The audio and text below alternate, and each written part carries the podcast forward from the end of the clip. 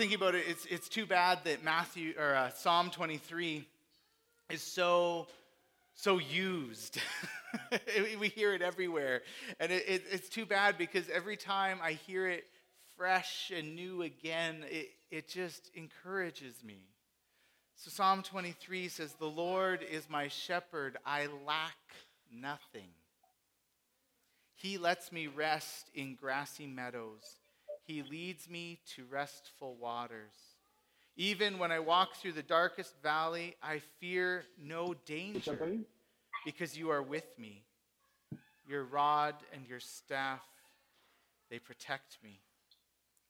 You set a table for me right in front of my enemies. You bathe my head in oil. My cup is so full it spills over. Yes, goodness and faith faithful love will pursue me all the days of my life, and I will live in the house of the Lord as long okay, as bud. I live. Okay, bud. If you're worried about being wet, you can put on your shoes if you want. The last one over, buddy. Can you just You don't mute have it? to. Yeah, thanks. The notion, the idea of Jesus as the shepherd is all over the scriptures especially in the Gospel of Matthew, which we've been studying. Matthew 2, verse 6 says that Jesus will be the shepherd over the people of Israel. Matthew 9, verse 36 says Jesus looks at the people and he sees them like sheep without a shepherd. Matthew 25 and 26, Jesus will again identify himself as the shepherd and the people as his flock. In the scriptures, Jesus and the shepherd, and we are the sheep. It is an image of being the sheep, the, the sheep of God goes way, way back in the minds of the people of Israel. Often in the mornings, as I start my personal time of prayer, I, I begin with this word of remembering. Psalm 79, verse 13 says, We are, after all, your people, the sheep of your very own pasture. The people of God, to be the people of God, is to be identified as the sheep. And so then in Matthew 12, 1 to 14, at that time, Jesus went through the wheat fields on the Sabbath, and his disciples were hungry, so they were picking heads of wheat and eating them. And when the Pharisees saw this, they said to him, Look, your disciples are breaking the Sabbath law. Now, this is a little bit different than just eating some grapes while you're shopping, right? The, the Hebrew scriptures clearly allowed for the picking of grain off the edges of fields to eat, especially if you were poor or you didn't have a lot of money. And so Jesus, ironically, actually, I'll just point out the last time we heard about the disciples in the Gospel of Matthew, Jesus was sending them into the fields for the harvest that were ripe with harvest uh, and warning them that persecution would come. And now, all of a sudden, here we are in a literal field with literal persecution for these poor disciples. The accusation of the Pharisees is very specific. They are breaking the Sabbath law. What we have is a story in this passage about who interprets the Bible the right way. It, it, it, Jesus clearly, we see, does not agree with the Pharisees' interpretation of Scripture. And this is important for us because uh, to just say, I just read the Bible, simply is not true. We all read the Bible and interpret it. Some obvious examples of that are the fact that none of us have brought the cloak that left, Paul left with Carpus in Troas, or Paul's scrolls, especially the parchments, like he asks in 2 Timothy. Why? Well, because we know and we've interpreted that that doesn't literally mean we're supposed to do that. None of you greeted me with a holy kiss today, even though Scripture clearly commands it. I'm reading Eugene Peterson's uh, biography right now, and in 1939, Eugene Peterson's family didn't have a Christmas tree because his mom read Jeremiah 10, 3, verse 4, which in the King James, just for effect, says, For the customs of the people are vain, for one cutteth a tree out of the forest, and work of the hands of the workmen with the axe. They deck it with silver and gold, they fasten it with nails and with hammers, so it does not move. And Eugene's mom read it and said, Look, Jeremiah predicted the vain evil of of, of Christmas trees, and so we're not having a Christmas tree. Eugene says that in 1940, the tree was back, and his mom never said any reason why. he also says it was a horrible Christmas. His friends went from house to house looking under the tree to see how many presents there were. And he kept saying, No, I'm busy. Sorry, you can't come to my house. So we all interpret the Bible. No one reads it objectively. The question is not if you are interpreting the Bible, the questions are actually more do you know what lens you are interpreting with? Are you aware of the way that you interpret the Bible? Do you know what are the things that you are reading into the scripture? Do you know how to read it the right way? We do a lot of harm to people when we say we just read the Bible without acknowledging the many factors that shape the way we read it. And so, this battle of correct interpretation, Christians still have it, but it, it, was just as fierce in the time of Jesus. How do you interpret the Bible? Who reads it rightly? How do you obey the law? And so, Jesus will say of the Pharisees in Matthew 23, verse 4 For they tie together heavy packs that are impossible to carry. They put them on their shoulders of others, but are unwilling to lift a finger to help them. Contrast that to what Jesus just said in the chapter right before the one we're talking about today. Chapter 11, Jesus said, Come to me, all of you who are struggling hard and carrying a heavy load. I will give you rest. Put on my yoke and learn from me. I am gentle and humble. I will give you rest for, for your souls. My yoke is easy to bear, and my burden is light. So the Pharisees' way of interpreting Scripture becomes a heavy load that people are unable to bear. Jesus offers another way, one that is easy to bear. So the interpretation and the rules of keeping the law for the Pharisees had become an unwieldy burden, especially when it came to keeping the Sabbath holy. The, I think, fourth commandment. Is that correct? Somebody? Fourth? We're going to say it's the fourth. To keep the Sabbath holy, the people were commanded not to work. This was for all the people, slave or free, living in the land. Also, all animals were not to be working. And that raises a question What's work? How do you know if you're working? So here's the totality of what the Bible teaches about working on the Sabbath Exodus 35, verse 3 Don't start a fire in any of your homes on the Sabbath day. Numbers 15, 22 to 36 is the story of a man who's found gathering wood on the Sabbath and was put to death for it. And one other possible hint comes from Nehemiah 13, verse 9, where Nehemiah has the gates of Jerusalem closed for 24 hours over the Sabbath so that to make sure no load would come into the city. And that's it. That is the full biblical counsel on what not working on the Sabbath means. Don't work, don't light fires, don't carry sticks or loads. Done. But as you can imagine, that doesn't feel like enough. what if I accidentally do something wrong? And so there were schools of interpretation that rise up because those rules didn't seem clear enough.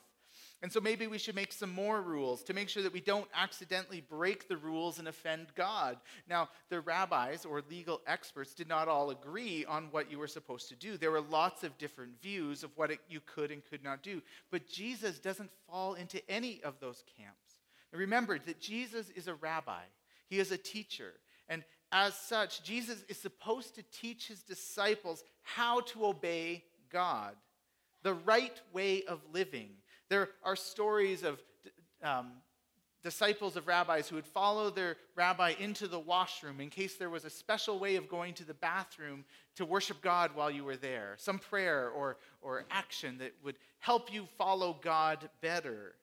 And so Jesus is this one who is teaching his disciples how to worship God. And so the Pharisees would expect Jesus to say something like, okay, guys, that's enough, cut it out. Here's what you're supposed to do. Here's how you don't work on the Sabbath. But he doesn't. So the Pharisees come and accuse Jesus of being a bad teacher. The core of the problem with Jesus, their, the core of their problem with Jesus is this How can he claim to be teaching people what the kingdom of heaven is like if he refuses to teach people how to obey God's law. God's reign on earth should include obeying the law. Why does Jesus not do this? And if Jesus is okay with the disciples picking a few little grains of head and eating, well, where does that slippery slope stop? Can we grind the grain? Can we make bread? What, what's next if you start down this road, Jesus? And to the Pharisees, Jesus must clearly be a false teacher, one who is leading his disciples away from biblical orthodoxy, away from the kingdom of heaven.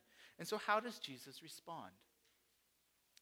He says to them, Haven't you read what David did when he and those were with him were hungry? He went into God's house and he broke the law by eating the bread of the presence, which only priests were allowed to eat.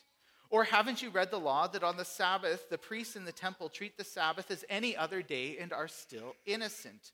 I tell you, something greater than the temple is here.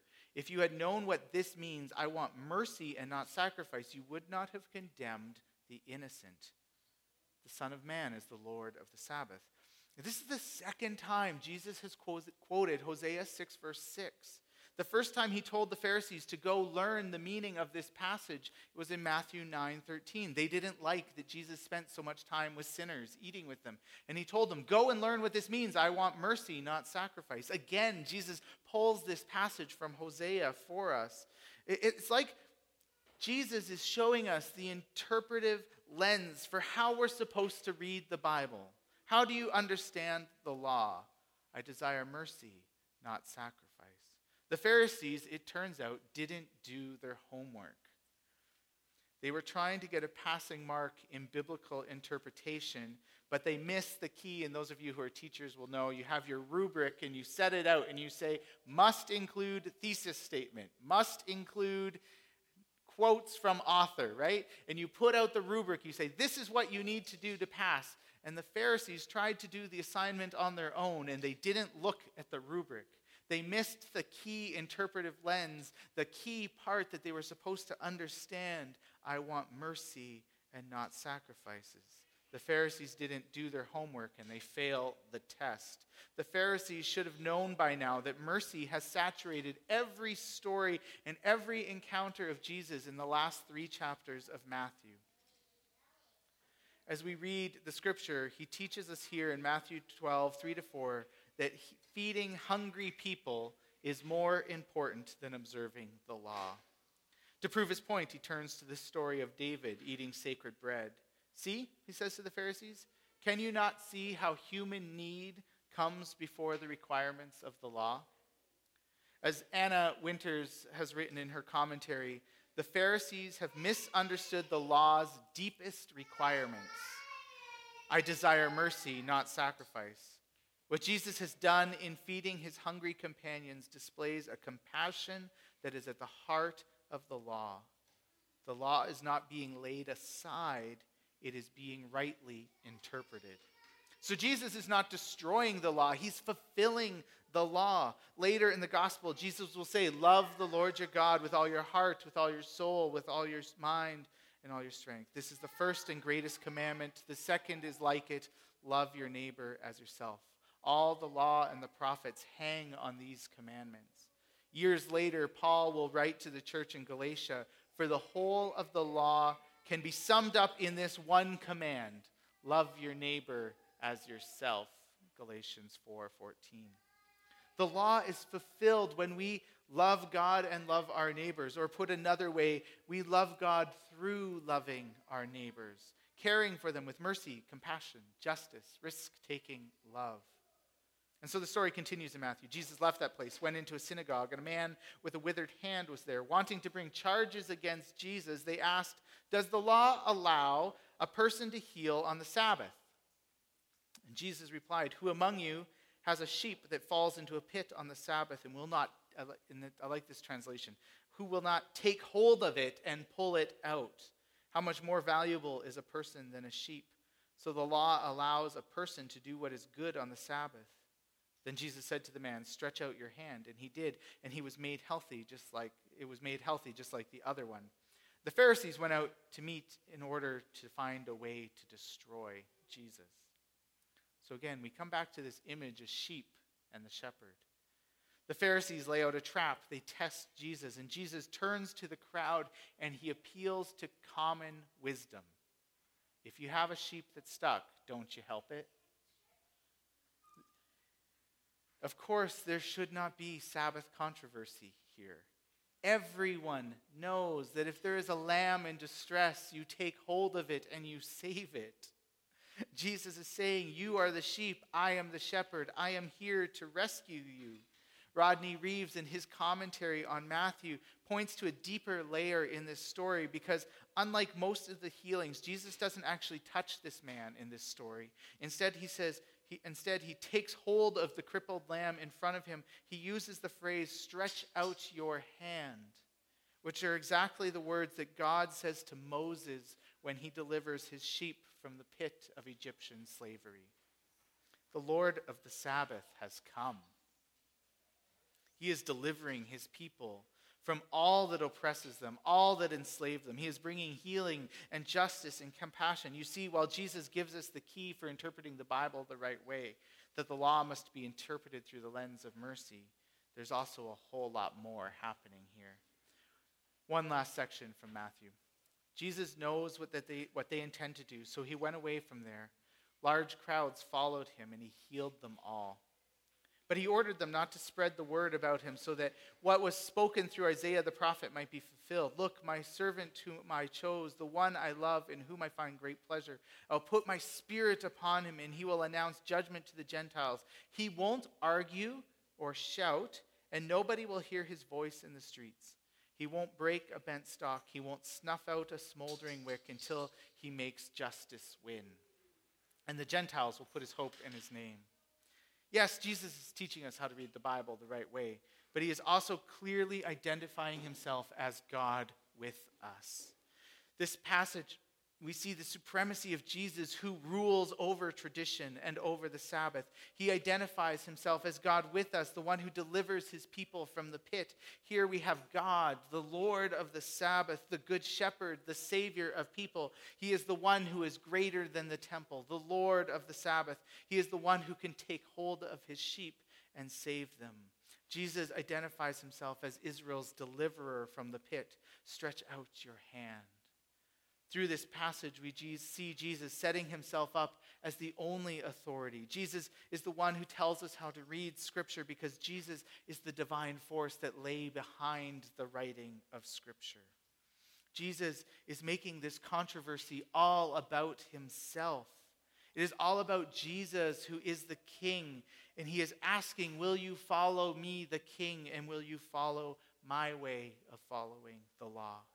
What we see in verse 15 is that the sheep know the voice of the shepherd because as Jesus leaves, the crowds come after him, at least for the moment. What we see is Jesus doesn't look for a fight. He wasn't healing people to make a name for himself. He wasn't doing this to gain popularity. Jesus healed people because they were like sheep stuck in a pit, and he is a shepherd. He didn't go around arguing with people. And like Isaiah predicted, he's not arguing on the streets, he's not fighting with people. Instead, he will go and he will be the compassionate shepherd. He will bring justice and he will not stop until they all put their faith and trust in his, their hope in his name. Like Isaiah, um, so I believe that this picture gives us a good picture of both how do we engage in reading the Bible. We read the Bible with Jesus at its center. Jesus' interpretive framework of mercy over sacrifice and love of neighbor as the fulfillment of what the law commands. But it also gives us a picture for our church and our evangelism, the way that we reach out to people, that we go to the lost sheep and have compassion on them, that we feed them when they are hungry and we heal them when they are sick. When we see hungry people, we do not break a bent reed or put out a smoldering wick. Rather, we stretch out our hand and we take hold in the work of deliverance, of justice, of healing, of reconciliation.